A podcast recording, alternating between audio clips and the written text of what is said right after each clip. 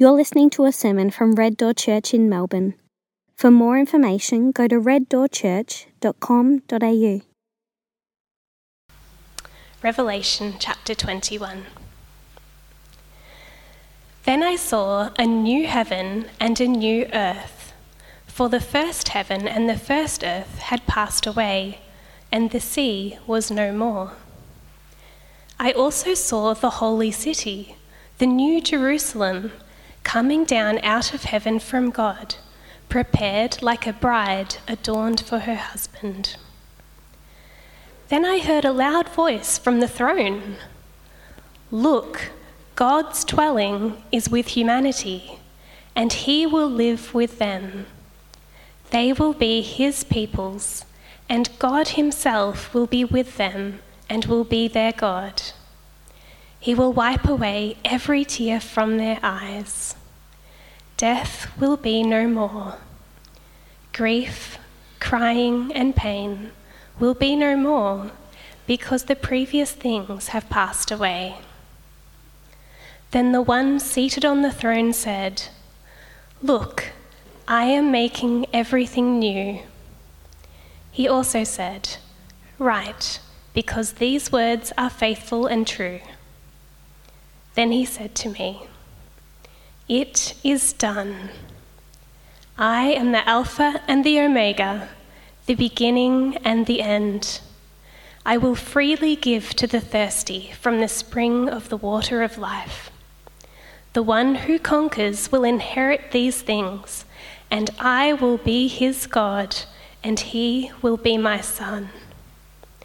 But the cowards, faithless, detestable, murderers, sexually immoral, sorcerers, idolaters, and all liars. Their share will be in the lake that burns with fire and sulfur, which is the second death. Then one of the seven angels, who had held the seven bowls filled with the seven last plagues, came and spoke with me. Come, I will show you the bride, the wife of the Lamb. He then carried me away in the Spirit to a great high mountain and showed me the holy city, Jerusalem, coming down out of heaven from God, arrayed with God's glory. Her radiance was like a precious jewel, like a jasper stone, clear as crystal. The city had a massive high wall with twelve gates. Twelve angels were at the gates. The names of the twelve tribes of Israel's sons were inscribed on the gates. There were three gates on the east, three gates on the north, three gates on the south, and three gates on the west. The city wall had twelve foundations, and the twelve names of the twelve apostles of the Lamb were on the foundations. The one who spoke with me had a golden measuring rod to measure the city, its gates, and its wall. The city is laid out in a square. Its length and width are the same. He measured the city with the rod at 12,000 stadia. Its length, width, and height are equal. Then he measured its wall, 144 cubits, according to human measurement, which the angel used. The building material of its wall was jasper, and the city was pure gold, clear as glass. The foundations of the city wall were adorned with every kind of jewel. The first foundation is jasper, the second sapphire, the third chalcedony, the fourth emerald, the fifth sardonyx, the sixth carnelian, the seventh chrysolite, the eighth beryl, the ninth topaz, the tenth chrysoprase, the eleventh jacinth, the twelfth amethyst. The twelve gates are twelve pearls. Each individual gate was made of a single pearl. The main street of the city was pure gold, transparent as glass. I did not see a temple in it, because the Lord God the Almighty and the Lamb are its temple. The city does not need the sun or the moon to shine on it, because the glory of God illuminates it, and its lamp is the Lamb. The nations will walk by its light, and the kings of the earth will bring their glory into it. Its gates will never close by day, because it will never be night there. They will bring the glory and honour of the nations into it. Nothing unclean will ever enter it, nor anyone who does what is detestable or false, but only those written in the Lamb's book of life. This is the word of the Lord.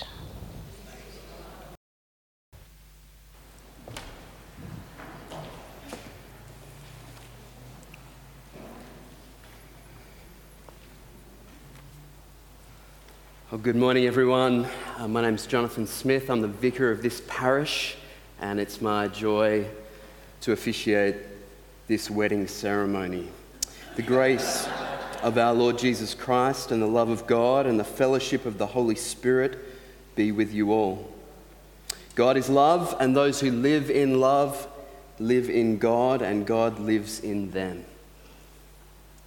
We've come together in the presence of God to witness the marriage of heaven and earth and to ask God's blessing on them as we share their joy.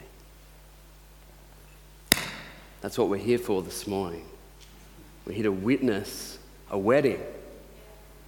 We're here to witness the wedding, the marriage of heaven and of earth. This is a, a jumping forward as John sees this vision, he's, he's transporting us forward to the destiny that we all share to witness a marriage, to witness the marriage of heaven and earth. It's a future reality. It's not the case right now. Like, you don't have to look very hard to see that right now heaven and earth are separated. Not just, I'm not just talking about like conflicts that are raging around the world, evidence that heaven and earth are, are separated, but just daily experience, daily frustration or sickness or sadness. All of these are evidences that heaven and earth remain separate. It's not a complete divorce. Jesus, in his earthly ministry, in his incarnation, that, that thing that we're going to celebrate at Advent, his first coming, Jesus brought heaven to earth in, in a way. He announced that the kingdom of heaven was near, that it was among us. But the full consummation, the full marriage is yet to come. In Romans 8, Paul says that not, not only us, but all of creation is groaning for that day. It's groaning like a woman in childbirth labor pangs, of, of, of desire and desperation to bring forth something beautiful. It's not just us, it's the whole creation groaning for the marriage of heaven and earth.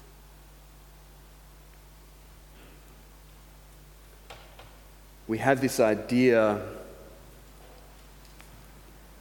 that's sort of delivered to us by popular culture and uh, popular culture, not just modern popular culture, but really from the Middle Ages onwards, which gives us a picture of, of heaven and earth and hell, which is misleading. It's not biblical. There is an exception. Um, I was listening to, on Friday morning, I was taking India to school, and I'm trying to educate her in 80s music to try as an antidote for the stuff that she listens to from today. And so I'm, I'm, it's, it's like discipleship. It's just, you know, it's, it's, it's, a, it's taking time, but I, I trust in the fullness of time, she will forsake modern popular music and delight herself in the greatest decade of all time. So we were listening to Belinda Carlisle in the car, and she was telling us that, um, well, to quote her, "Ooh, baby, do you know what it's worth? Oh, heaven is a place on earth. And I said to her, to, not to Belinda Carlisle, I said to India, I said to India, she, you know, she's, I think she's onto something here. This is what I'm studying at the moment. That heaven, our eternal destiny, indeed will be a place on earth. Let's read about it. Verse 1 to 2 of chapter 21. Witness the wedding. Then I saw a new heaven and a new earth, for the first heaven and the first earth had passed away, and the sea was no more. I also saw the holy city, the new Jerusalem, coming down out of heaven from God, prepared like a bride adorned for her husband. We have this idea, again, it's, it's propagated by popular culture, but also by Christians who are informed by popular culture and by, particularly by artistic representations of heaven and hell from the Middle Ages. But we have this idea that the universe is kind of split into three, and we've got the here and now on earth, and then there's heaven above us and hell below us, and, and when you die, you'll go to one of two places. But you know, there isn't a single verse in the Bible, Old Testament, New Testament, cover to cover, not a single verse that says that you will go to heaven when you die.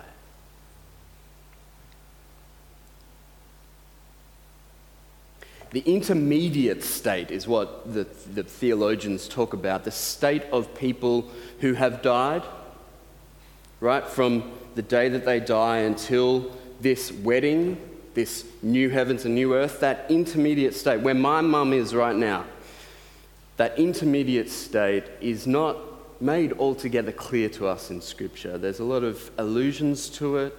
Paul uses the kind of metaphor of people falling asleep in the Old Covenant, particularly, but really throughout the Bible, it's referred to as Sheol or Hades, is the Greek term. The grave, the kind of whatever that place is where people go when they die. Jesus said to the thief on the cross, Today you'll be with me in paradise, but didn't use the terminology of heaven. Paul talked about how great it will be to be away from the body and at home with the Lord in death. We saw last week in chapter 20 the, the, the souls, not bodies, but the disembodied souls of people who had been beheaded, martyrs, in the throne room of God. It's not altogether clear the state or the location of people who have died, but their eternal destiny their eternal dwelling place. The new creation is a future reality, it's not yet in existence. That day won't come until this day. Judgment Day is now a thing of the past. New creation is all that there is for the future. So, what will this marriage day, wedding day? What will this uh, future reality look like? Let's take a look. I've got verse 1 to 8 just on one big page, and I want us to see there's, there's four things you get and four things you don't get in the new creation. Have we got that page there? Verse 1 to 8. So, first of all, four things you don't get in the new creation. You don't get the sea. That's in verse 1 the sea was no more. Now, this is, um, it's important to know this is symbolic language here. As far as I can tell, there will be every ocean that we have on the earth right now will be present in the new creation, in all of its beauty and splendor. What John is referring to here is the conception of the sea in the Hebrew mind. For Hebrews, like John, the sea was representative, it was symbolic of everything that was chaotic. The sea is a place of chaos, it's a place of darkness and of death. Over the sea come enemies who assault Jerusalem. Uh, in the sea, there are monsters like Leviathan. Uh, if you fall into the sea, you, you go down to Sheol, to death. So the sea here is symbolic of, of, of everything that haunts the people of Israel. And the point of him saying here, the sea was no more, is that all of those things, darkness and death, are no more. There is nothing in the new creation to threaten you. There is nothing to haunt you. So you, there's no sea. There's also no sadness in verse 4.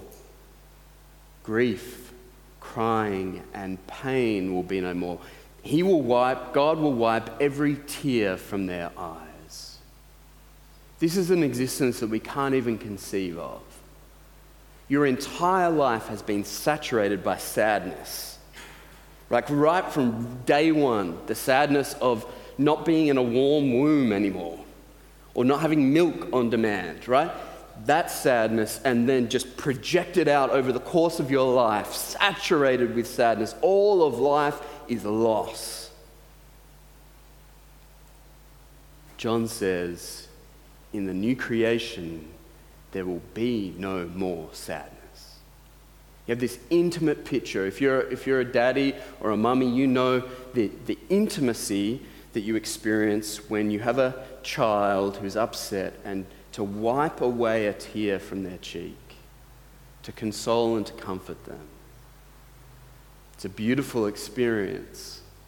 And that's the very thing that God does with us. He wipes away every tear. Grief, crying, pain. Think about that.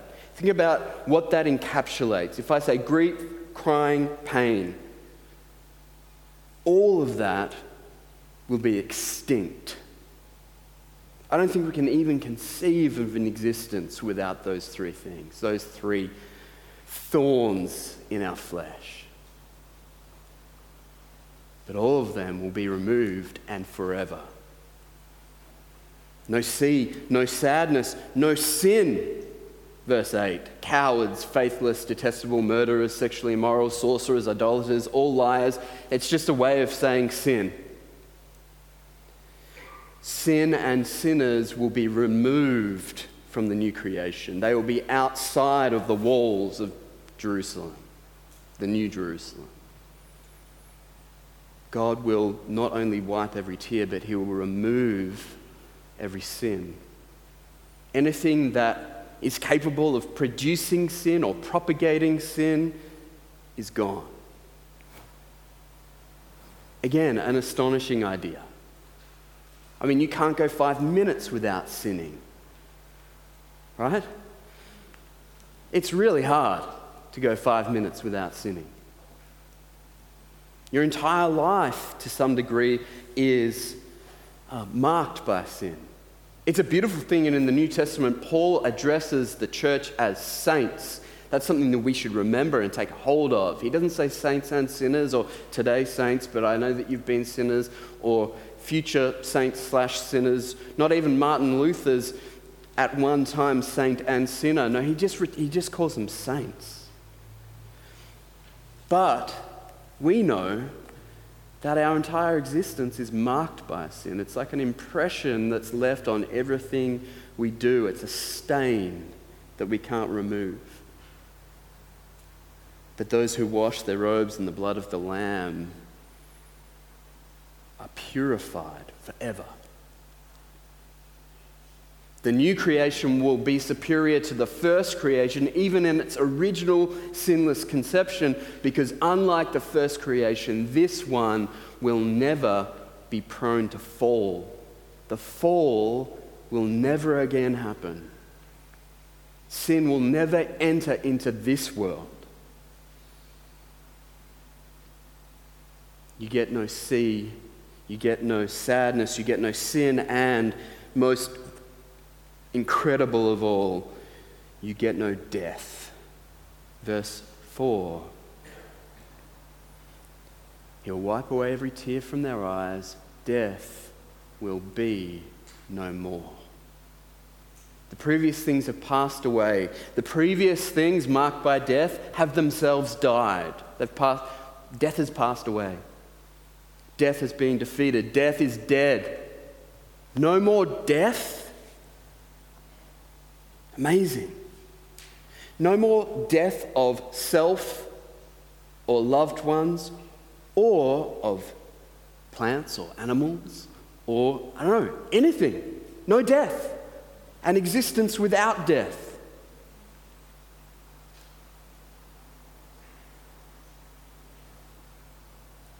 I sometimes wonder if in the new creation, from time to time, we might just, we might just have like a, like a, a, a weird sort of, um, you know, when you get deja vu, it's like a weird, like, ah, I feel like I've done this before, or just this vague sense of something in the back of my mind. I wonder if, I don't know, this is speculation, but I wonder if just from time to time we might remember that there used to be death. And it will just occur to us as this most fantastical thought. Like, I remember vaguely going to a funeral where we dug a hole and put someone in it and then covered it up. And it'll just be the weirdest idea to us because death will not exist.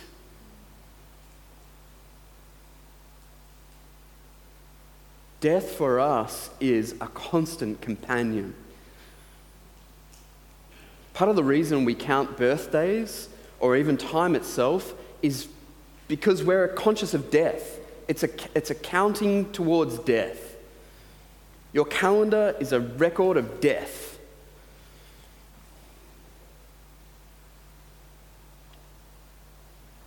But not so in the new creation. There is no counting towards anything because there is no end. Death will be no more. What do you get? That's what you don't get. This is what you get. Verse 3 you get God. And this is the most important aspect of the new creation. It's sometimes said that the, the, the, everyone wants to go to heaven, but not everyone wants God to be there. But this is the most important thing about heaven God Himself will be with them and will be their God. God's dwelling is with humanity and He will live with them. God Himself will be in new creation with us in a way that we can't even conceive of now. Like God is with us now in the most profound sense, His Spirit dwells within us. God is present in this room right now. God is always everywhere, and yet we still experience the, the separation, the distinction, the divorce. Not so in the new creation. He will be with them, He will be their God, He will live with them, dwell with them. The language of seeing God face to face that Paul employs. So, God is something you get. You also get a new Jerusalem. Verse 2 I saw the holy city, the new Jerusalem, coming down out of heaven from God, prepared like a bride adorned, adorned for her husband. The new Jerusalem belongs to us.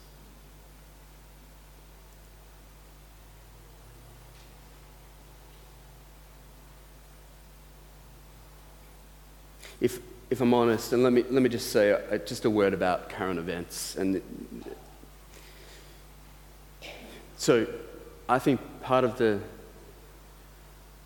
sadness, the tragedy of the current conflict in the Middle East is the preoccupation with the city of Jerusalem, the preoccupation with that physical bit of land.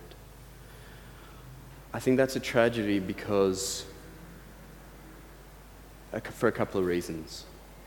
God's promise to Abraham was not that he would just inherit a piece of dirt in, in the Middle East. God's promise to Abraham was that he would inherit the world, the whole world. His design was never to have this preoccupation with this geographical entity.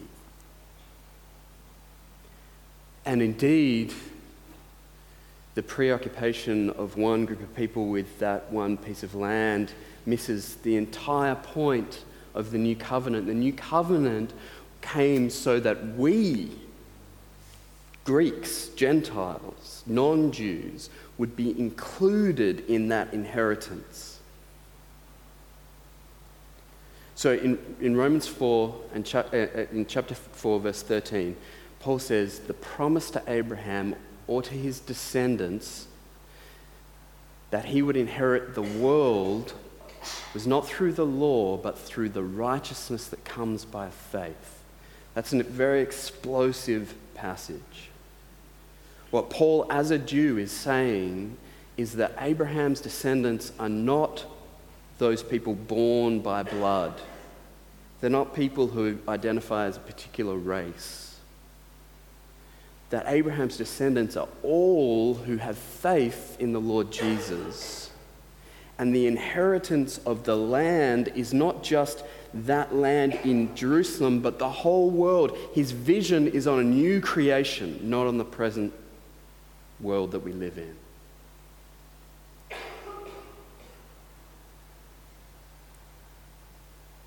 So, as you pray for the people of the Middle East, for all people affected by the current conflict,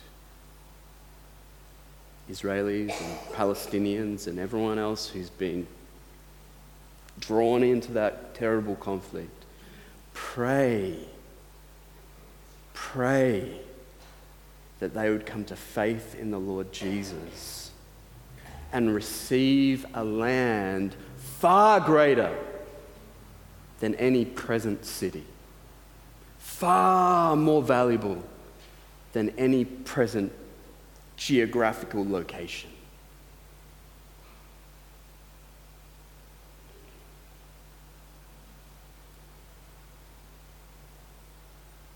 Jesus is the true Israel.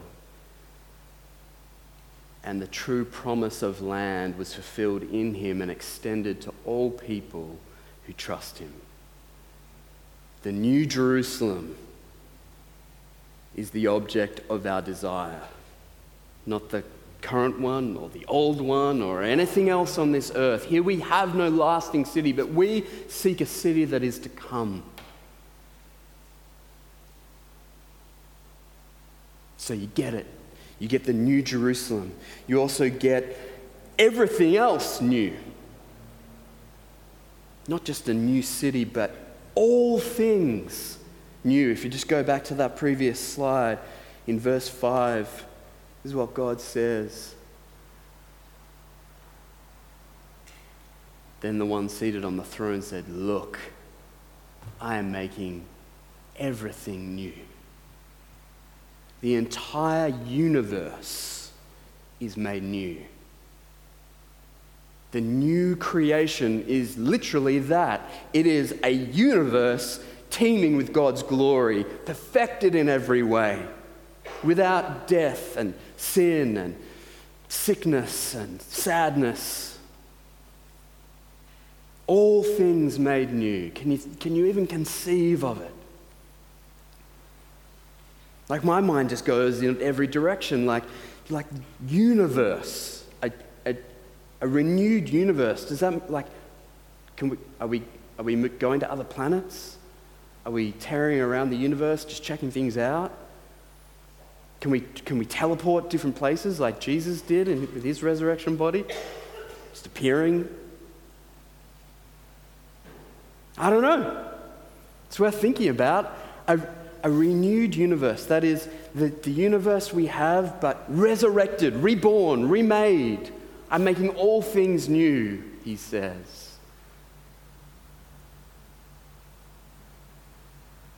You get God, you get a new Jerusalem, you get a new universe, and you get deep and abiding satisfaction.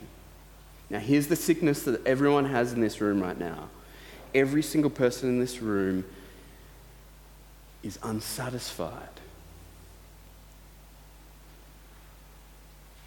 Every single one of us, no matter how good you've got it, even if you have realized the dream of modern Western civilization and you're rich and healthy and good looking, even then, there's a gnawing, a gnawing within you, a groaning.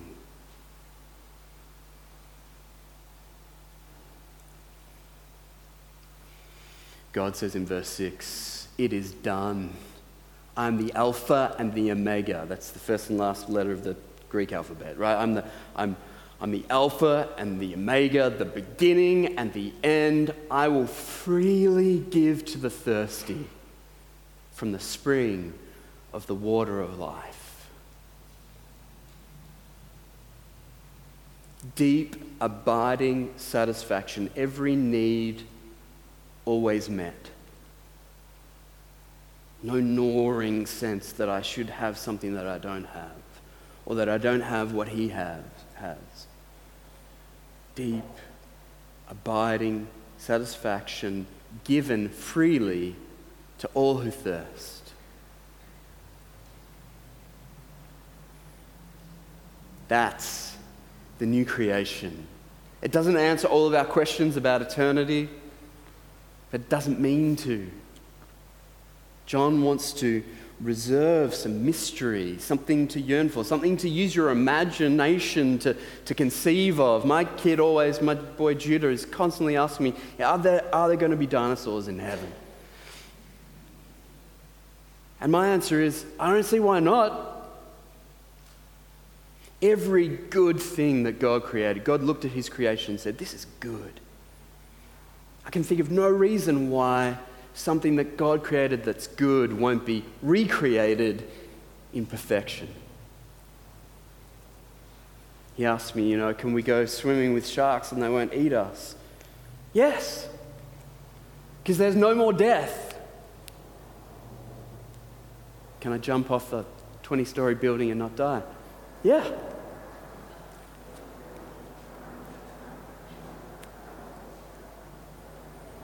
Kids have better than us when it comes to using their imaginations to conceive of things that are beyond the scope of old, crippled, cynical adults. We need to get some of that back. Some more childishness would do us some good. And it would enable us to yearn more. If we were going to groan for this, we need to be able to envision it. John's given us a vision here doesn't tell us everything, but it tells us some really important things. So he goes on. Within the new creation, there's going to be a new Eden. That's next week. We'll get to that in chapter 22. There's going to be a garden and a city, a new Eden and a new Jerusalem. So we'll come back to that next week. The new Jerusalem, the city, is what preoccupies him for the rest of this chapter. So let me read verse 9 to 14 for us. He says, Then one of the seven angels who ha- held the seven bowls filled with the seven last plagues came and spoke with me. Come, I will show you the bride, the wife of the Lamb. He then carried me away in the Spirit to a great high mountain and showed me the holy city, Jerusalem, coming down out of heaven from God, arrayed with God's glory. Her radiance was like a precious jewel, like a jasper stone, clear as crystal. The city had a massive high wall with 12 gates. 12 angels were at the gates. The names of the 12 tribes of Israel's sons were inscribed on the gates. There were three gates on the east, the north, the south, the west. The city wall had 12 foundations, and the 12 names of the 12 apostles of the Lamb were on the foundations. This city is like an architectural summary, an architectural representation of all of salvation history. It's like the Bible got built into a city. So you have, interestingly, the foundation is the new covenant. The foundation are the 12 apostles of the Lamb, and the gates are the 12 tribes of Israel. And it's a perfect cube, just like the Holy of Holies in the Old Covenant temple, where God Himself dwelled. I don't want us to get too absorbed into all the measurements and stuff. Again, these are symbolic numbers. We've got to keep that in mind. This is a, a, a vision that's painting a, a, a, symbolic picture. If this was real, I, from what I understand, it would take up half of Australia and it would be 260 times higher than Mount Everest. Okay, so I don't know how practical that is, but I don't think that's the point. What he wants us to know is that the Holy of Holies, where God dwells, is going to be on the earth, the new earth. And in fact, as we'll see in a second, the Holy of Holies itself will be symbolic. The point is, John's saying, all that God has done through every page of the Bible has its climax, its culmination, its consummation in this new creation. Everything that's ever been done in the service of salvation will be celebrated in the new creation.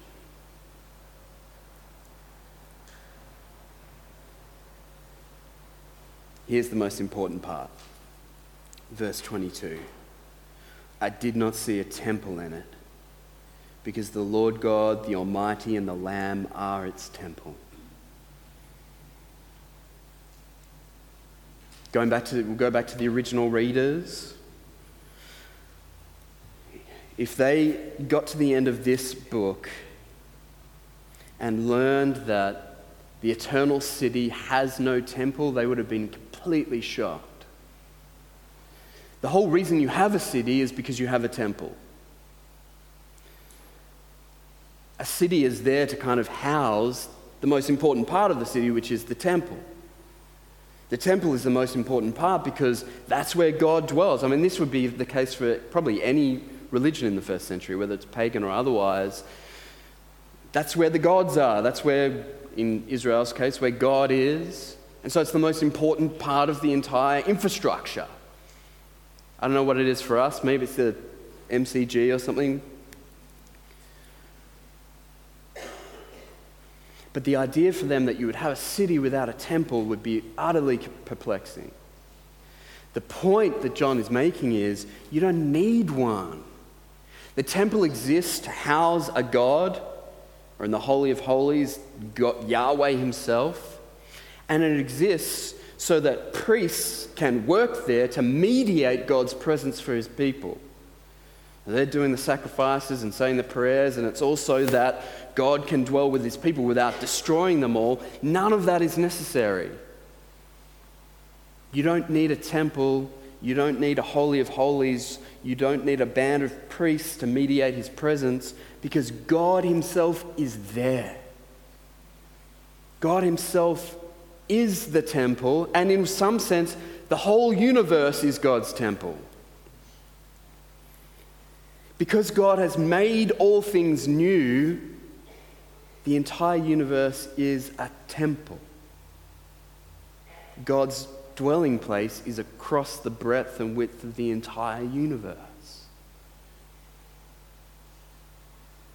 There's like a million allusions to the Old Testament in this chapter, and I'm not going to go into them all.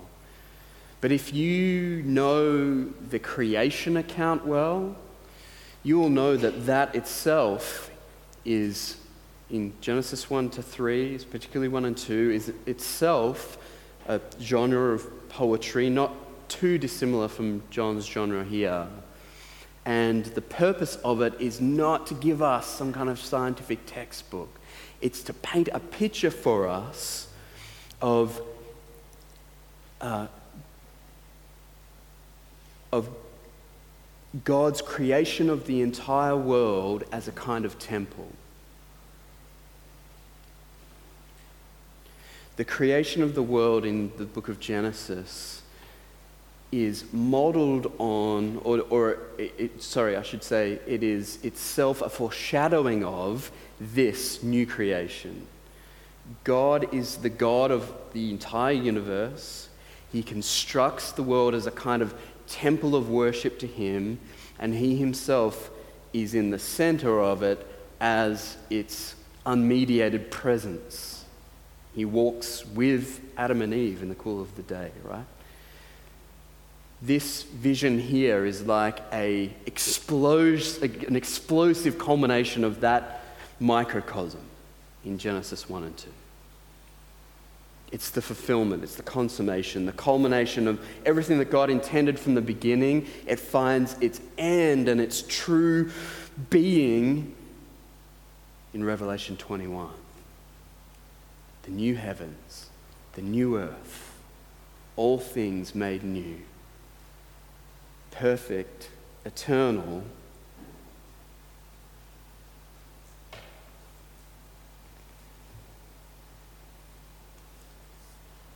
And the destiny of everyone who trusts in the Lamb who is slain.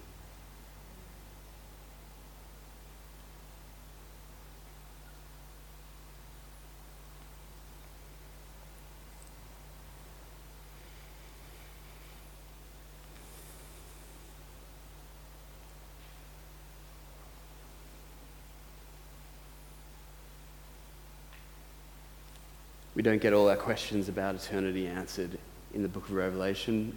And the book of Revelation, its purpose isn't to give us some kind of roadmap to the future, some kind of code to decipher. It's just not what it's about. Most of it, vast majority of it, is concerned with first century things and first century people. Here, right at the end, we get a little, a, like a little keyhole view into the eternity that awaits us when Jesus returns. But in the meantime, I find that the best way to think about the new creation, and I recommend that you think about this often. The best way to conceive of it is to use an analogy, and that analogy is the death and resurrection of Jesus himself. This is the, this is the prototype. So think about the death and resurrection of Jesus. He passed away, but didn't stay dead.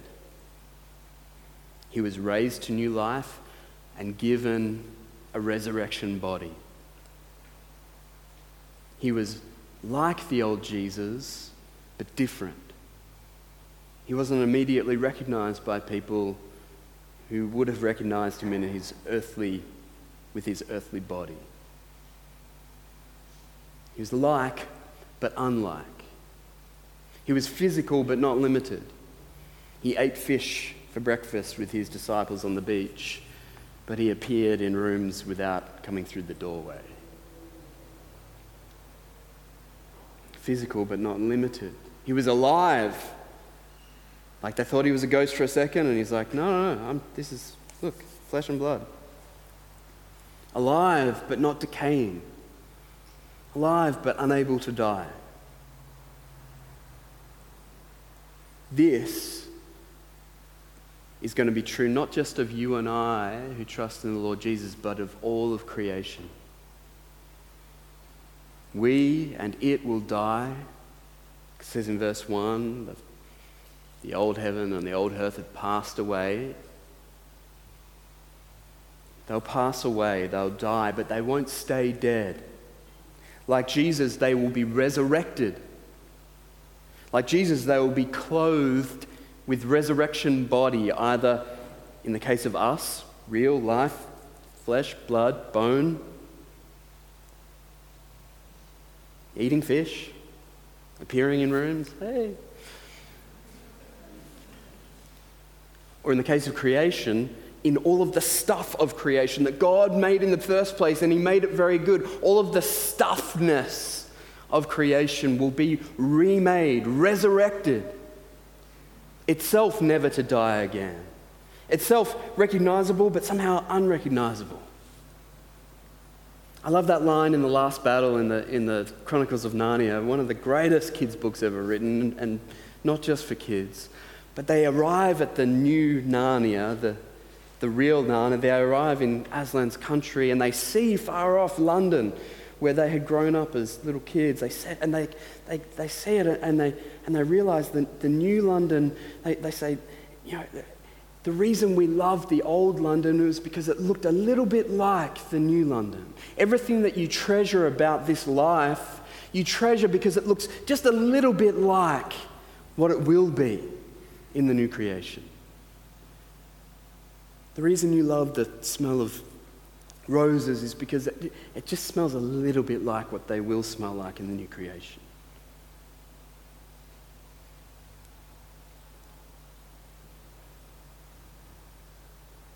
The new heavens and the new earth, like Jesus, will be vindicated. Jesus was raised from the dead because of God's approval on him. He was good. And so it is with us because righteousness we've received from God because of Jesus will be vindicated. We were righteous because of him, his gift to us. And the world itself will be vindicated. It is good and it will be made perfect. I want us to have this vision of a new creation because for believers through the centuries, it has fueled their piety, it has fueled their passion, it's fueled their faith to, to make it through darkness so that they can emerge into light. These light, momentary afflictions are nothing worth comparing with the weight of glory that it will be revealed to us. There's a reason every one of the old hymns that we sing finishes, the last verse is always focused on the new creation. Now, to be honest, I think sometimes they might fall into some of that Middle Ages, like three tiered existence thing. But the point is still a good one. We should have our eyes fixed on heaven. And as Belinda Carlisle said, ooh, heaven is going to be a place on earth. Let's pray. Father, we thank you that you love us enough to reveal yourself to us, and this morning to give us just a little revelation of what is yet to come. And Lord God, you know that we groan along with the whole earth groaning for that day to come. And my prayer, Lord, is really just that you would come soon. As we move towards this season of Advent and looking ahead to the second coming of Jesus, I pray, Lord, that you would come. Please come soon. We're, we're just a little bit sick of this shadow land that we live in and we want the reality.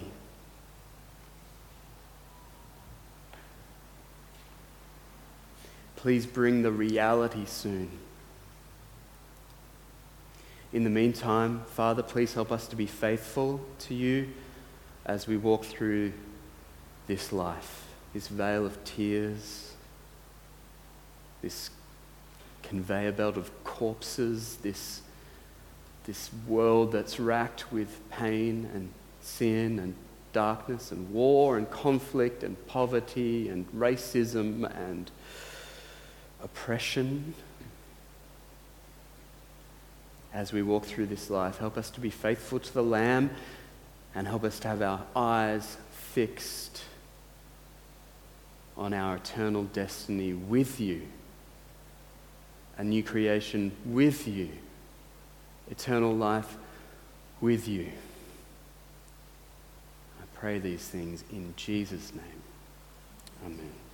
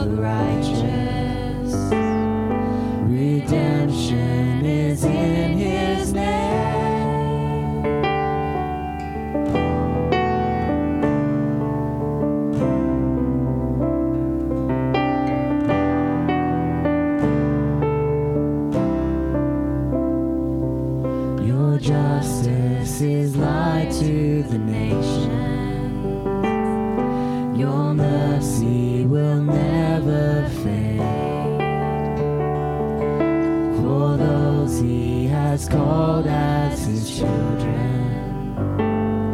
salvation will never